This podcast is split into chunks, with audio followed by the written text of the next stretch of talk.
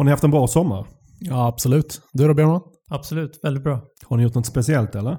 Ja, vi var en sväng, i, jag och en kollega och kompis det vill säga också, som var en sväng i Frankrike och kollade på fotbolls-EM. Resultaten var inte riktigt med oss, men stämningen var riktigt häftig. Ja, det låter kul även om som sagt Sverige kanske inte gjorde sin bästa turnering. Nej, precis. Eh, själv har jag haft en ganska eh, bra sommar. Det har varit bra väder ute i sommarstugan. Så länge det är bra väder så funkar allt bra där. Jag hade besök av min kusin som heter Marie.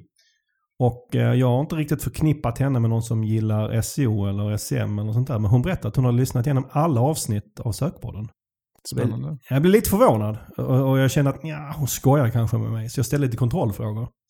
Och hon har verkligen lyssnat, lyssnat på det. Så det är kul att vi har lyssnare som kanske inte är superintresserade från början. För hon frågade till och med när nästa avsnitt var. Hon var lite Ja, sugen. Och här kommer det Marie, bara så du vet. Hon sa också en annan detalj. Hon berättade, jag vet inte riktigt hur vi kom in på det, men hon berättade Pontus att hon tyckte du hade absolut bäst röst av oss. Ja, det är lite spännande. Jag pratar ju alltid ganska fort, men det, det är kul att höra. Ja, hon gillar Gratulerar. Ja. Kul. Nu har vi haft ett kortare sommaruppehåll, men nu är det äntligen dags för ett nytt avsnitt av Sökpodden. Du lyssnar på Sökpodden.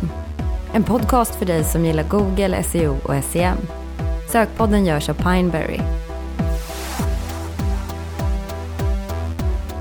Varmt välkomna till Sökpodden avsnitt 16. Mitt namn är Mikael Wahlgren och vid min sida idag sitter Pontus Karlsson Hallå, hallå.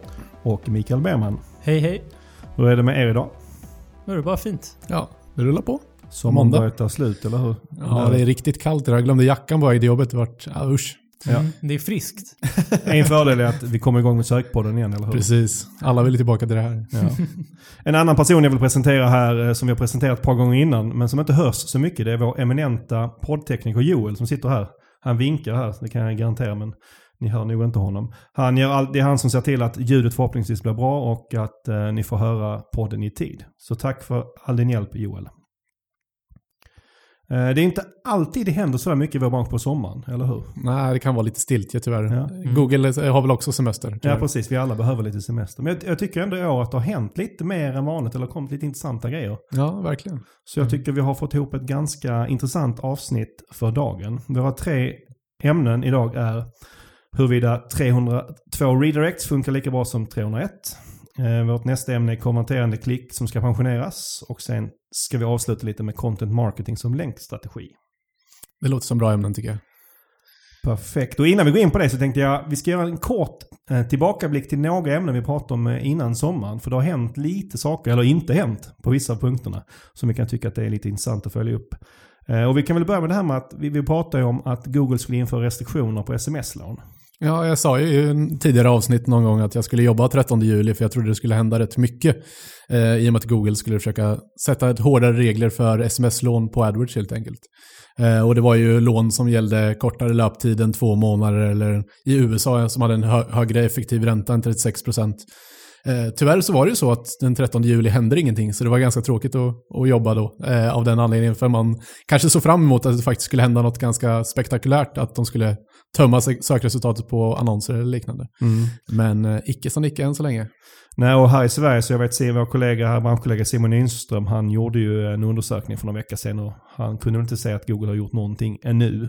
Mm. Och när vi, du kollade senast i morse så verkar det fortfarande inte varit någon som har blivit någon annonsör som har blivit borttagen för att de inte uppfyller villkoren. Nej, och sen har jag pratat med en del i det här segmentet och alla säger att vi kommer ändå bygga en ny landningssida för när det väl händer någonting. Så risken är väl att det inte kommer hända så mycket överhuvudtaget. Men, eh, men det är alltid intressant när Google går så hårt åt eh, sådana här Och det, ja, och nu har de, det har ju spekulerats lite i och jag kan till viss del förstå det att det är ganska mycket manuellt arbete som ligger bakom det här. Det kanske är att det bara tar tid. Men sen samtidigt som vi kommer att återkomma till lite senare längre fram så är det inte ovanligt att Google säger en sak och sen händer någonting annat.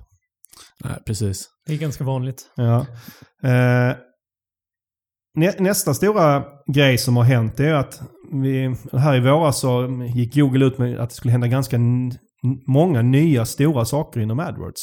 Och en av dem är det som kallas ETA, alltså Expanded Text Ads, alltså större annonser. De är nästan 50% större. Mm. Och nu är det live, eller hur? Jo, absolut. Det är live i, i hela världen faktiskt. Och eh, från och med 26 oktober så kommer man alltså inte kunna skapa ens de gamla standardannonserna då. Och det är alltså 47% mer tecken man har att använda sig av i de nya textannonserna. Ja. Och eh, det har ju kommit en del undersökningar på hur, det här, hur mycket bättre annonserna är. Alltså, vad, vad visar datan än så länge? Alltså jag har sett några internationella studier som visar på eh, lägre CTR på brand-annonser men högre CTR på non-brand, alltså utan eh, varumärken. Och jag kan säga att det är ganska tidigt fortfarande. Vi ser blandade resultat och jag skulle säga att som vanligt ser vi överraskande lite när vi tror att det ska komma någon stor förändring som påverkar väldigt mycket så kan vi inte säga att vi ser några extrema skillnader. Det vill säga ibland ser vi Eh, expanded text ads verkligen ja, presterar marginellt bättre och ibland marginellt sämre och det beror ju jättemycket på branschsegment och kunder också. Mm. Ja, och något som är rätt intressant som vi springer på rätt ofta det är att man väldigt sällan själv ser dem i sökresultatet. Men tittar man i AdWords-datan så är det väldigt stor andel som faktiskt ser annonserna. Och det är, det är ju alltid intressant när man, man spekulerar lite i hur kommer det sig att de, hur har de splittat upp det här och varför ser man själv inte annonserna lika ofta som de faktiskt visas. Ja men där har du en bra poäng för att de har ju inte, även om det är utrullat helt och hållet så man kan lägga in det som annonsör så är det ju inte alltid de visas än så länge. Nej. Och jag håller med att det är ganska sällan jag tycker jag ser dem också. Även om jag också samtidigt tycker att de är lite, ibland svåra att särskilja från, från de gamla i vissa lägen. Mm. Mm, Eh, man har hittat lite nycklar hur man gör det men det är inte alltid givet. Nej, och, men- innan sa ju Google att de skulle vara 20% bättre i, i CTR. Om man jämför en gammal med ny. Men än så länge så är det kanske inte exakt det vi ser. Nej, det är inte alls någon hockeyklubba i eh, grafen så att säga. Mm. Men den andra, när vi pratade om det här senast så var det ju en stor sak till som skulle hända som kom i det här paketet. Och det var att man skulle kunna buda separat på mobiler. Och det vet jag att du har efterlängtat. Det kanske du har efterlängtat ännu mer än detta, eller hur Berman? Mm, absolut. Nej, men det, det har jag väntat länge på, men eh, eftersom vi, vi kunde det innan 2013. Men eh, om några månader så säger Google att de kommer eh, rulla ut det här och det blir spännande om man faktiskt kan justera buden på olika enheter som presterar eh, mindre bra eller bättre. Ja, så den får vi vänta på ett tag till. Där har jag en liten nyhet till som jag kan tillägga också. Jag har hört att YouTube kommer dröja lite längre än övriga både söknätverk och display för, för er som kör mycket YouTube. Mm. Intressant. Och den tredje saken jag tänkte vi skulle äh, återkoppla till är ju AMP. Accelerated Mobile Pages som vi pratade om här i våras. Och det som har hänt nu här är att de får en egen plats i SERPen. Eh, och det är inte heller helt utrullat ännu. Och de har också sagt att det inte kommer att bli en rankingfördel. Alltså man Mm. kommer inte ranka bättre, men de har väl liksom fått ett eget utrymme på något sätt. Eller? Ja, det blir lite speciellt när de har liksom rent så ett helt stort fält med ganska stor eh, ad real estate om man ska säga så i toppen på sökresultatet oftast. Ja. På sådana sökningar. Så. Ja, det blir intressant att se vad det kan göra. Eh, som sagt, det kommer ju ta utrymme och det kommer säkert stressa fram att många kommer göra AMP-sidor. Men frågan är hur pass mycket man har att vinna på det i längden. Det är svårt att säga. Nej, precis. Och det är helt tydligt att Google vill satsa väldigt mycket på AMP och det här är ett, kanske ett smart sätt för dem att få folk att, att göra det. Vi har ju själv sagt, jag tror vi sa det senast, att vi, får, vi tänker göra det på vår blogg lite för att testa.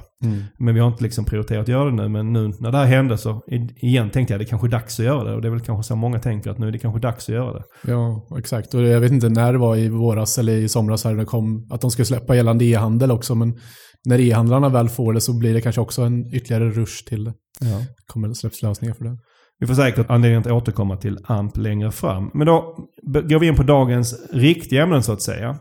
Det, det första ämnet är 301 redirects jämfört med 300, 302. 301 mot 302. Och där har Google kommit med en, en, en hel del intressanta förtydliganden eller förändringar hur man ser på det under sommaren. Och för oss som jobbar med SEO så är 301 det ett, våra absolut bästa vapen. För Absolut. att se till att saker och ting blir så bra som möjligt. Mm. Eh, och tre, en 301 redirect är ju en vidarebefordring när man berättar att den är permanent. Om man jämför med en 302 så är den, säger man till, till, till Google att den är tillfällig. Eh, Och du brukar ju väldigt bra lik, eller illustrera det med att antingen så flyttar man till en ny lägenhet eller så åker man till sommarhuset över sommaren. ja, Alltså 301 så flyttar jag till en ny lägenhet. 302 är jag bara borta en kort stund, sen kommer jag komma tillbaka. precis. Så det är en väldigt stor, tycker jag, skillnad på de här. Ha- Har varit i alla fall. Och eh, det här är jätteviktigt. Jag brukar också dra storyn om, om eh, ett av de vanligaste samtalen, eller vanligaste, ett ganska vanligt samtal och väldigt tråkigt samtal på ett sätt eh, som vi, vi brukar få är ju på, eh, en poten- potentiella kunder som ringer och så berättar de så säger de att ja, jag har tappat 20% av min trafik de senaste två veckorna. Vad är det som händer? Och ibland är siffran mer än 20%. Och efter att ha fått de samtalen ett par år så börjar jag lära mig vad jag ska fråga efter. Mm. Och då är det nästan alltid svaret att man har bytt plattform eller bytt URL-struktur. Och sen när jag frågar, har ni pekat om med 301? Vad är det? Så, så, så frågar de, vad är 301? Ja. Så det har ju varit väldigt viktigt att peka om och peka om på rätt sätt. För, för så som det är- har funkat tidigare så pekar man om med 301, då skickar man all länkraft vidare, eller hur? Precis. Ja, och liksom enligt, om man ska säga enligt den eh, tidiga PageRank-specen så skulle man då vid en, eh, liksom, ja, som vid en länk tappa 10-15% på en 301 redirect, men det är ändå det bästa sättet man kan göra det. Ja. Eh, Medan ja, en 302 då inte skickar vidare någon länkkraft alls i, enligt den liksom, erfarenhet vi har och vad vi har sett. Eh, sen finns det säkert olika spekulationer kring det, men det är också vad Google pratat om tidigare, att 302 är ingenting som ska föra vidare länkkraft. Nej. Eh, och då blir det ju att det är ganska logiskt i och med att 302 är tillfällig och du säger ju att du snart kommer gå tillbaka till den URLen du har. Så det blir helt enkelt ganska logiskt att de inte kommer vidarebefordra länkkraften till den nya URLen som man gör med 301 redirecten. Ja, och en annan intressant sak här som har orsakat en del problem är att 302 av anledningar som inte jag vet är ofta standard i många system. Mm. Så om man gör en vidarebefordring och inte tänker på vilken så blir Mm. det oftast 302. Absolut. Eh. Jag tror i bland annat Epi som är ett av de större systemen för speciellt större företag där det tror jag har varit standard fram till ganska nyligen. Ja. Eller kanske är till och med. Och det är så här det har funkat fram tills då för i somras eventuellt då, om det nu har ändrat sig. Eh, Men hur tycker Google, eller vad har Google ändrat på? Hur ser de att det fungerar numera? Ja, alltså det var ju Googles Gary Iles som eh, fick en fråga på någon konferens i Australien, blir det Adelaide. Mm. Eh, nej, men där han svarade att det inte spelar någon roll längre om man gjorde 301, 302 eller 307 eller alla de här olika typer av redirects du kan göra. Utan Google hanterar dem på precis samma sätt. De skickar vidare all länkkraft påstår de också nu. Ja. Och ja, då blir det lite intressant att se vad, liksom, vad det här kommer att ha för påverkan. Ja, det han sa ju var att alla 300 redirects behandlas på samma sätt. Och sen... eh, Och, att de inte tappar någon länkkraft. Nej, alls. precis. Det han ut och förtydliga sen på Twitter. Eh, Och frågan är, tror vi på det här? Alltså jag har, varit, jag har haft lite diskussioner med kunder och jag har sagt så här, jag måste bli överbevisad för jag vågar inte tro på det här än så länge. Eh, det blir ju väldigt, man borde sett ganska stora, eh, stor påverkan när det här slår igenom eller liksom så för att så mycket 302 redirects som det finns runt om idag skulle jag ha en jättepåverkan om allt det skickar vidare länkkraft helt Ja. plötsligt. Och det är lite intressant. Det var ju en, en del rörelse för, vad var det, i början på augusti här eh, i samband med det här. Men det här låter ju som det har varit över ett längre tag, eller så tolkar jag det när jag läser det lite. Men, men eh, nej, jag, jag, jag har känslan av att det inte haft någon påverkan än.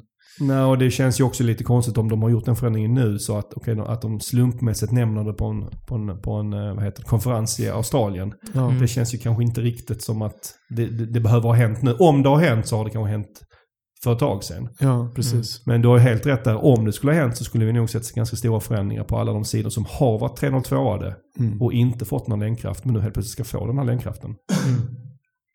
Ja, och det är rätt intressant för där brukar ju affiliates gärna använda 302 som ett verktyg för att inte skicka vidare länkkraft. Mm. Så tänk er att alla affiliate-länkar som finns helt plötsligt ska faktiskt generera länkkraft till, till storbolagen. Då kommer Ja. det bli också en intressant vinkel. Jag gillar ju att ha affiliate-vinkeln ibland. Så. Ja. Stora rörelser. Ja, Exakt. Och det finns ju lite anledning till också att vi inte köper det här rakt av. Eller hur? För att Google är inte alltid... Det är inte ovanligt att Google säger en sak. Och så kanske blir, det blir något lite annat. Ta det här med sms-land som jag varit inne på. Det, det har inte hänt hänt inte så mycket den dagen. Nej, eller Mobilegeddon som vi pratade om. Alla hypade jättemycket och sen i slutändan var det inte så mycket som hände, eller hur? Nej. Man, man tar det med en skopa salt, eller hur? Ja, vi var även inne på ETA pratade vi om inte varit så stora för- förändringar än så länge. HTTPS är en annan sak. där Det skulle vara en stor påverkan på sökresultaten. Har väl inte hänt så jättemycket. Nej, och just att, han, att det droppas på en liksom konferens i Adelaide. Alltså, ja, det känns som det är någon som snappat upp det här och sen har det blivit väldigt mycket större än vad det är. Men ja, det är alltid intressant när det kommer direkt från källan, Google. Så vi kommer fortsätta rekommendera 301. Absolut, tills vi blir överbevisade om inte annat. Ja, och det, det som är intressant här, eller som man kan tänka på också, det kostar ju varken mer eller mindre oftast att göra 301 jämfört med 302. Nej. Så i dagsläget så finns det ju ingen som helst anledning att chansa. Nej. Nej, och det är ju tekniskt korrekt så det finns egentligen ingen anledning. Det är ju en permanent redirect om ni byter hela URL-strukturen. Ja. Så jag menar, ur ett rent tekniskt och implementationsperspektiv så är det ju den korrekta lösningen. Mm. Eh, Så ja, det finns ingen anledning egentligen. Och sen ska man heller inte glömma det här med, med redirects. Det är ju alltid en risk oavsett om man pekar med 301 eller 302. Det, det, Mm. det, det är ganska stor risk att någonting går knas oavsett. Absolut. Det ser man tyvärr alldeles för ofta. Ja. Eh, Har du några bra tips på hur man ska minska antalet fel? Ja, alltså ett av de bästa sätten är ju att spara ner alla URLer som man har innan man gör själva migreringen till den nya URL-strukturen. Ja. Sen där brukar vi använda något som vi kallar grodan eller screaming frog som säkert många av er använder. För när du väl sparat hela den här listan så kan du köra den här listan i, i, i grodan eller screaming frog då. Så får du upp vilka som är då 301 eller vilka som eventuellt är 404 eller Ja. något annat resultat. Så kan du helt enkelt gå igenom dem och se varför det har blivit något fel här.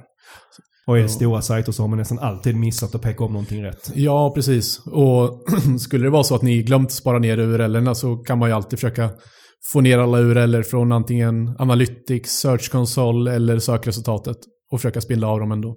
Mm. En av nyheterna var ju, var ju, det var inte bara det här att, eh, att 302 skulle funka lika bra som 301, utan det var även det här att 301, eller oavsett vilken 300, inte tappar någon länkkraft längre, eller hur? Nej, precis. Och ja, men det är lite underligt för enligt de klassiska PageRank-dokumenten så är det, var det väl 10-15% på alltihopa. Som skulle tappas. Ja, exakt. Och det, det är intressant för det finns en, det finns en ganska gammal, eller gammal, det är från 2013, videon från Matt Katz där han fick en fråga om redirects och om huruvida de tappar länkkraft eller inte. Mm. Och hans argument var där, ja, i och med att återigen det, det i de grundläggande, eller de här första PageRank-papperna så, så är, det, är logiken så att du tappar 10-15% eh, i länkkraft på länkarna Mm. när de liksom länkar vidare. Så var logiken att vi, de måste behandla 301 på samma sätt. Mm. För annars skulle man få incitament att köra 301 på något konstigt tekniskt sätt istället för länkar. Jag är inte säker på att jag förstår exakt hur han hade tänkt impl- implementera det. Ja, vi diskuterade lite där innan för att antingen har du en länk till en 301 URL eller också så måste du i princip redirecta hela domänen och då, då har du ju en länk till den domänen. Så någonstans måste det ju vara en länk för att Google ska komma åt den. Ja. Men det är lite intressant i och med att Matt Katz sa att jag, som man kan tolka den videon, att ja, det är otänkbart på något sätt att, att, vi inte ska, att man inte ska tappa länkkraft på 301 när man då gör det på länkar. Men nu bevisligen så säger de att de har gjort den förändringen ändå. Mm. Och Det blir intressant att se vad det har för påverkan om fler och fler kommer börja redirecta domäner och få nytta av det eller vad som kommer hända. Ja. Får man se om det blir lika riskabelt att byta sajt också. Mm. Mm. Och, och det, men det som är intressant är varför de gör den här förändringen.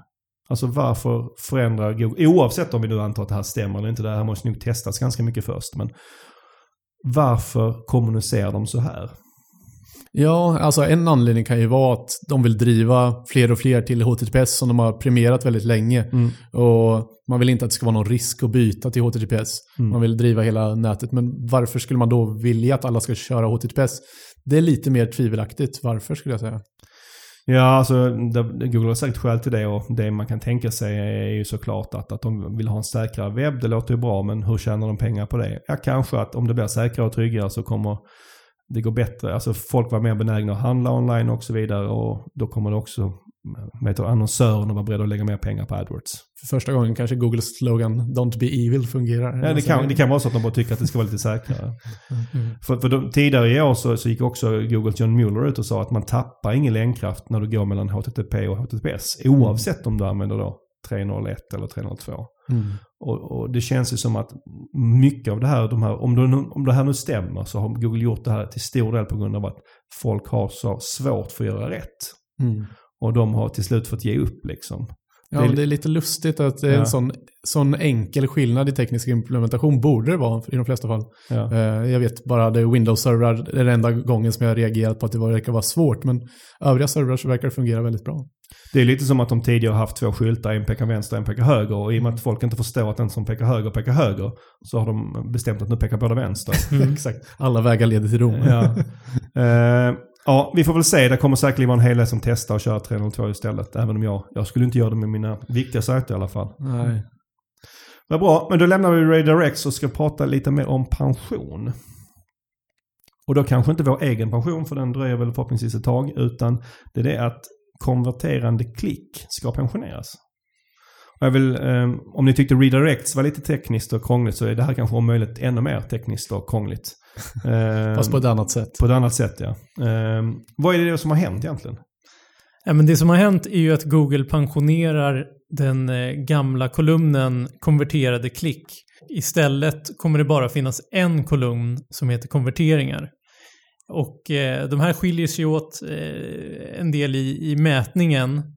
Eh, och i stort kan man säga att eh, konverteringar är en mycket mer, ja det är en mer modern kolumn eh, att mäta konverteringar i på något sätt för att den är, ja dels så är Googles stora pitch också att den tar med cross-device-konverteringar, vilket Mm. såklart är viktigt för att om folk eh, gör research på mobilen och sen konverterar på datorn så vill du ändå veta om eh, mobilen eller andra enheter bidrar till dina köp.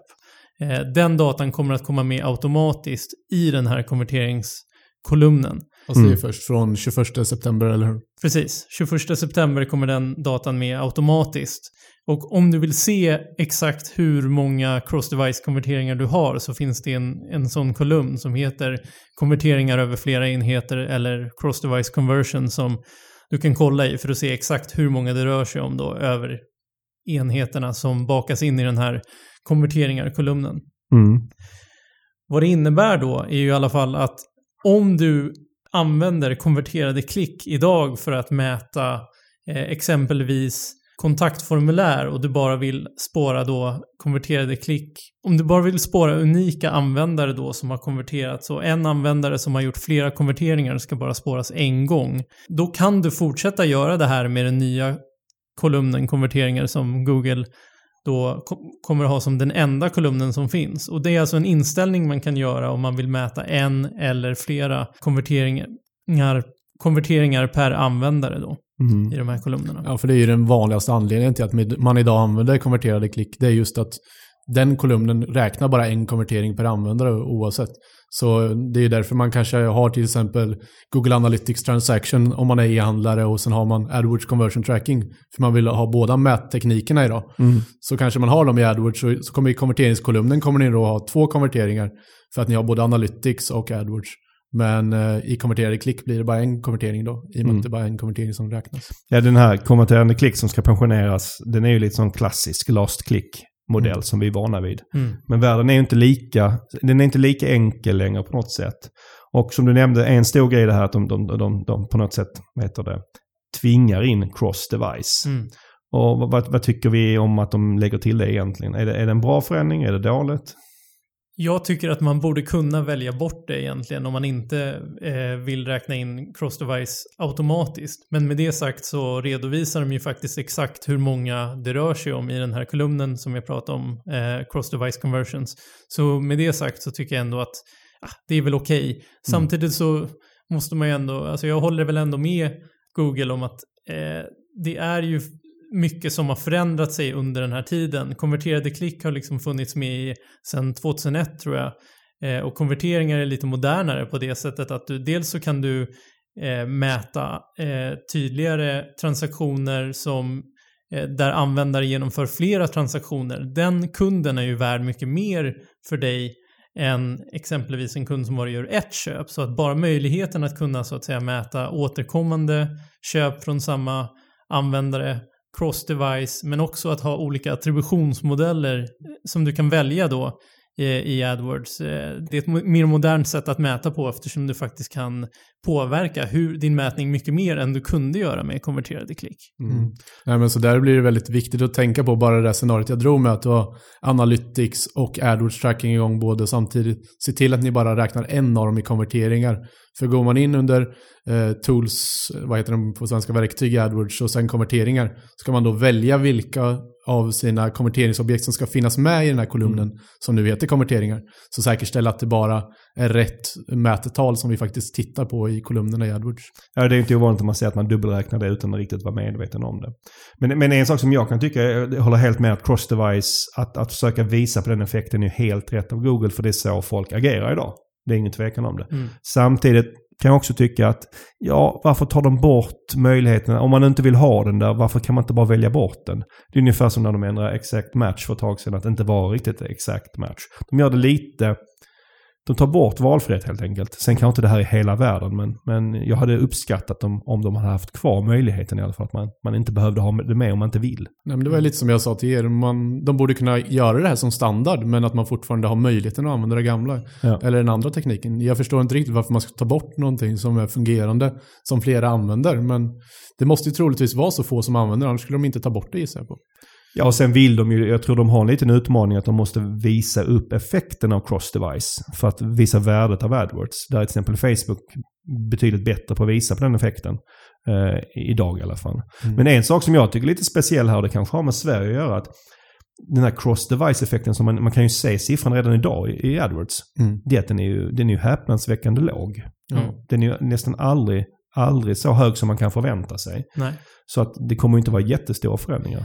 Nej, och, och sen så eh, kommer det inte vara så krångligt heller att gå över från eh, konverterade klick till konverteringar heller. Eftersom du ändå kan bestämma om du vill räkna in eh, bara unika användare då som eh, eh uppfyllt mål. Ja, nej men så är det ju faktiskt. Så det gör ju att helt enkelt, det blir inte så svårt rent problematiskt. Det handlar ju bara om att göra rätt inställningar i konverteringar. Absolut. Problemet är väl bara i sådana fall att man blir påtvingad cross-device-datan eh, helt enkelt. Det är väl det som blir konsekvensen. Att du kan göra precis som innan men du kommer få några extra konverteringar i din kolumn som du inte kanske hade räknat med. Mm. Och- det är också intressant att den här siffran som vi då säger inte är så stor på de kunderna vi ser, är ju en beräknad data. Det är inte den faktiska datan. Nej. För att det är inte alltid Google vet om den faktiska. Och det kan jag tycka är lite läskigt. Med Mm. tanke på att de inte riktigt berättar hur den räknas ut. Precis. Och när vi har ju frågat Google själva så har vi sagt, ja men okej, den, vi ser ju inte de här siffrorna som de, de själva säger. För de säger att i, i, du det, eh, i hela världen då, i, över alla branscher, så i snitt så är den här effekten 16%. Cross-device-effekten. Mm. Och, ja, det, det låter väl som en rimlig siffra. Jag skulle köpa den varje dag. Mm. Eh, Men vi ser ju inte den på de, de kunderna vi jobbar med. Och då har vi ändå förmånen att få jobba med ett par av de absolut största inom väldigt stora segment i Sverige. Precis. Där de säger att jag ibland kan inte visa sån siffror för att kunden är liten. Men vi har ju väldigt stora kunder som vi jobbar med. Och där ser vi ofta en siffra som är långt, långt ifrån 16%. Ja, verkligen. Men, och det, det kan jag också tycka liksom att okej, det är en sak att de lyfter fram konverteringar. Det, som är cross-device, det är jättebra. Men det är lite läskigt att man inte riktigt vet var de kommer ifrån. Hur de har Nej, fram dem. exakt. Och Google har alltid stoltserat med att de faktiskt bara visar riktig data. Och det har jag ju kritiserat Facebook för någon gång här i podden tror jag innan. Och Ja. även Google liksom. Men det gäller ju faktiskt att så länge de levererar riktig data och inte har eh, beräknad data så kan man ju lita på den. Men ska de nu börja beräkna datan och vi vet inte om de kommer kliva in på en låg nivå och skruva på det här och kunna lita på att de har högre statistisk signifikans att kunna skruva upp de här talen, då kanske vi får fler och fler konverteringar längre fram som är cross-device. Mm. Och det kommer vi vara intressant att följa nu och se vad som händer. Intressant är att, att än så länge så är de ganska. Känns som att de är väldigt konservativa i sina beräkningar. Så det är väl i sig bra. Ja. Och en annan sak här är ju att vi vet ju, det här gäller ju AdWords. Vi vet ju fortfarande inte om den här förändringen förflyttar sig även till Analytics. Nej. De har ju sagt att de under året ska förändra hur attributionen beräknas i Analytics. Så att det är ju inte helt omöjligt att tänka sig att det, det här även på något sätt kommer följa med till Analytics, eller hur? Nej, det känns ju som det. Så än så länge kan vi ändå lita på datan i Analytics och när man jobbar med AdWords kanske kolla i Analytics och jämföra med AdWords. Även om de talen är svåra att jämföra så har vi ju riktig data i Analytics som är rena transaktioner till exempel. Mm, absolut. En, en sak som vi pratar om här är, är ju att i, i den här nya kolumnen, eller nya, den, den kolumnen som blir kvar så att säga, så, så räknas ju som default, ett, ett köp kan räknas flera gånger. Mm. Man kan ju välja att ställa in att det inte ska göra det om det är från samma person. Eller inte, det är inte ett köp, utan en, om en person handlar eller gör någon, någon, eh, ens mål så kommer det, kan det räknas flera gånger. Precis. Men det kan man ju ställa in så att det bara görs en gång per användare. Men vad är rätt och fel att göra där?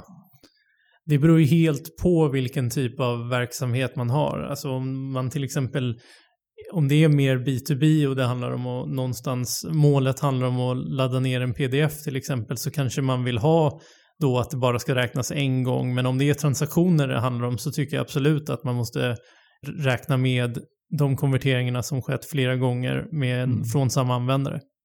Så det är lite från, från, från egentligen vad man har för affär. Precis, och man behöver inte inkludera alla konverteringar i, i kolumnen konverteringar heller, som, som Pontus sa innan. Det kan man ju faktiskt välja. Inför den här förändringen som stundar i september, är det någonting ni tycker man ska tänka på?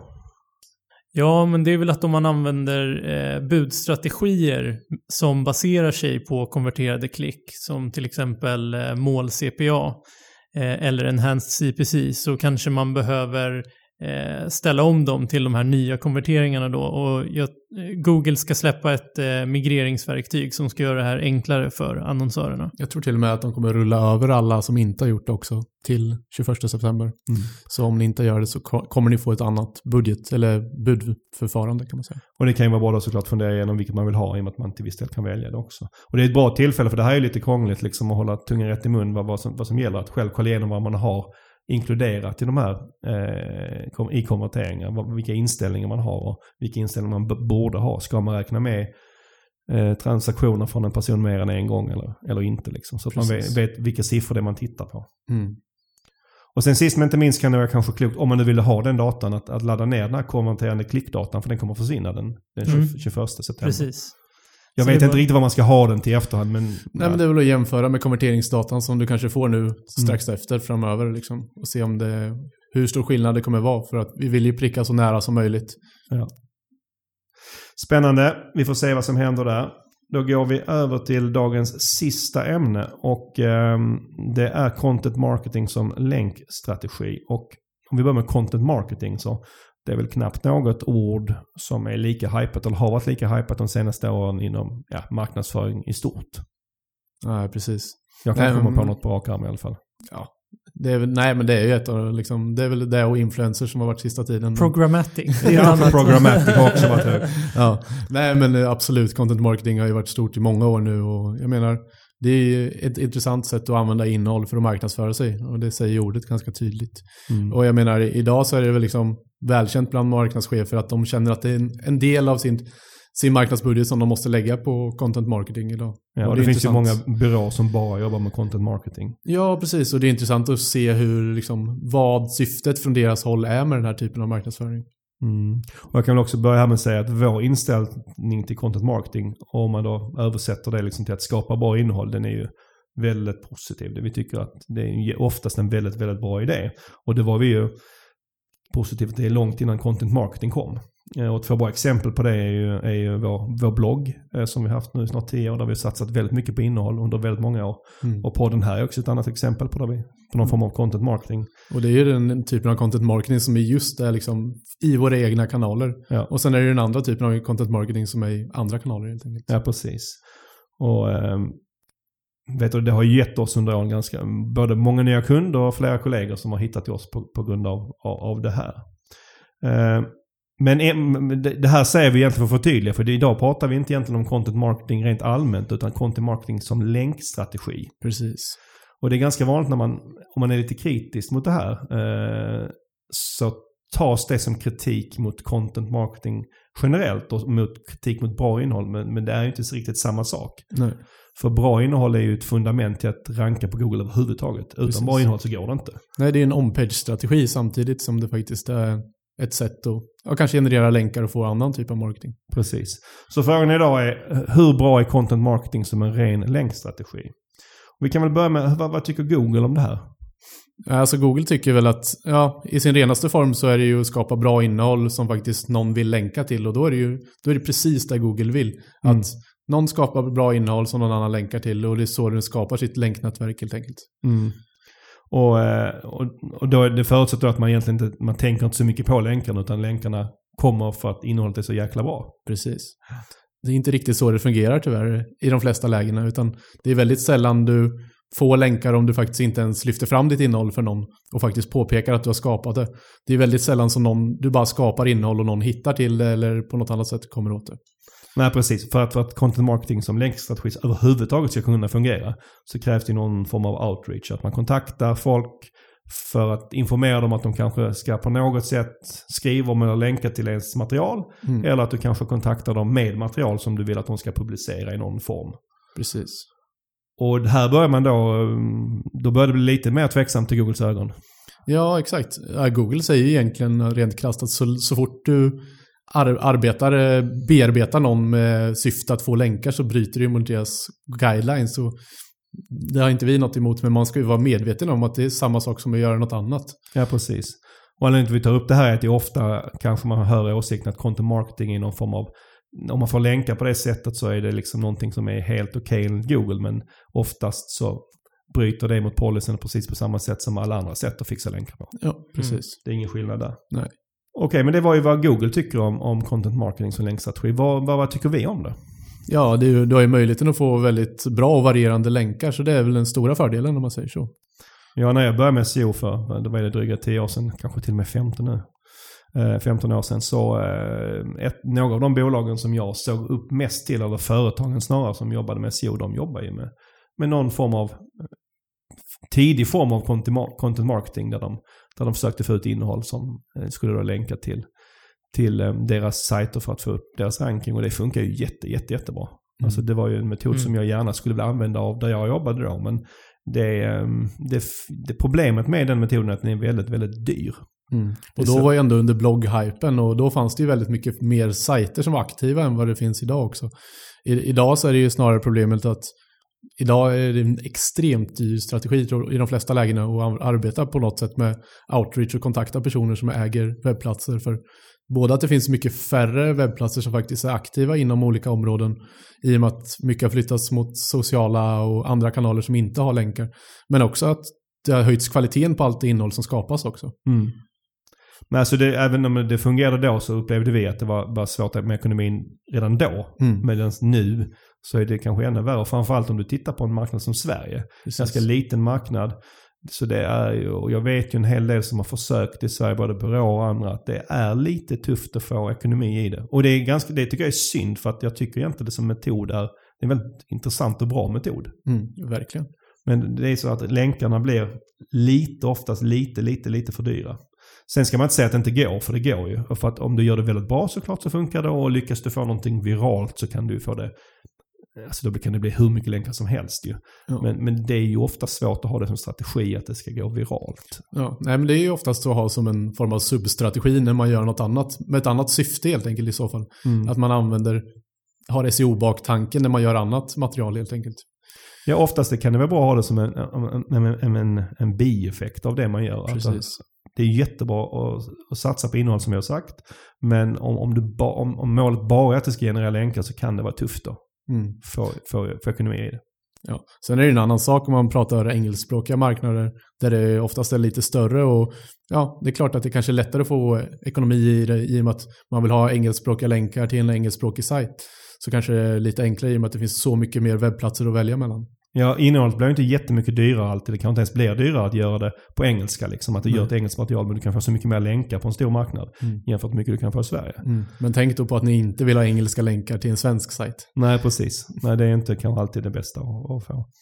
Ehm, och om vi tar vår egen sajt som, som vi pratade om tidigare, Sökmotorkonsult, vår blogg, så så har vi ju, den har ju fått massa länkar till sig under åren för att vi har producerat eh, vad andra tycker är intressant och bra material. Mm. Men värdet på de länkarna vi har fått, de, det betalar ju inte det vi har investerat i innehållet. Utan Nej, det är ju som en, återigen som en liten trevlig bieffekt. Utan vi tjänar de pengarna på att vi får kunder av materialet som precis. hittar till oss snarare än att, på länkarna. Mm. Det är alltid en trevlig boost om ens inlägg har fått en länk också. Då känns det ju verkligen som att man producerat något av värde. Ja, det är alltid extra trevligt om man märker att det man har skrivit på bloggen har fått en länk, eller hur? Mm. Ja, man får en liten extra applåd och en klapp på axeln här på kontoret med. Ja. Vad bra, så content marketing är jättebra. Som länkstrategi så kan det vara väldigt tufft att uh, få till det eh, rent ekonomiskt. Eh, men man kan ju såklart som sagt ha det som, som eh, grädde på moset när man ändå producerar bra innehåll. För det, är ju, det tycker vi att alla ska göra. Verkligen. Mm. Vad bra, då närmar vi oss eh, slutet på den här sensommarpodden. Och som alltid är vi, är vi tacksamma för feedback. Eh, vi finns på Twitter under att sokmotkonsult eller om du vill mejla så skicka ett mejl till sokpodden pineberry.com. Sen som eh, vi ofta gör här så eh, vill vi passa på att tipsa om att vi söker folk här på Pineberry Konsulter. Eh, så om du känner att du är väldigt vass inom SEO, SEM eller Facebook så kolla gärna in på vår sajt och skicka in en ansökan om du är sugen på att jobba med oss. Det gäller även om du är junior och känner att du vill lära dig mer om det här. Och ha det viktiga i båda fallen är att du har ett brinnande intresse för då, då finns det stora chanser att du kommer att trivas hos oss. Precis. Sen är det dags för SEO-snack igen, eller hur? Ja, äntligen. Nej. yes. det, det, är väl lite äntligen? Ja. Vi har längtat hela sommaren. Ja. Mm. Nej, så vi hoppas att vi får träffa er här på Suellen den 25 augusti klockan 17 börjar det. Och som vanligt, ta med folk i branschen eller folk som är intresserade. Träffas, prata lite strunt och hör vad som händer. Det är ungefär vad som gäller. Och om ni inte varit där innan så ligger Suellen på Tulegatan 17 i Stockholm och det, om man åker tunnelbana så är Rådmansgatan oftast eh, den som är närmast att hoppa av på. Och det förutsätter att ni båda två kommer, eller hur? Ja, absolut. Yes, det gör vi. Absolut. Jag kommer också. Ehm, Men vi tackar, då tackar vi för idag och så hörs vi igen om en eh, månad. Tack och hej. Hej då!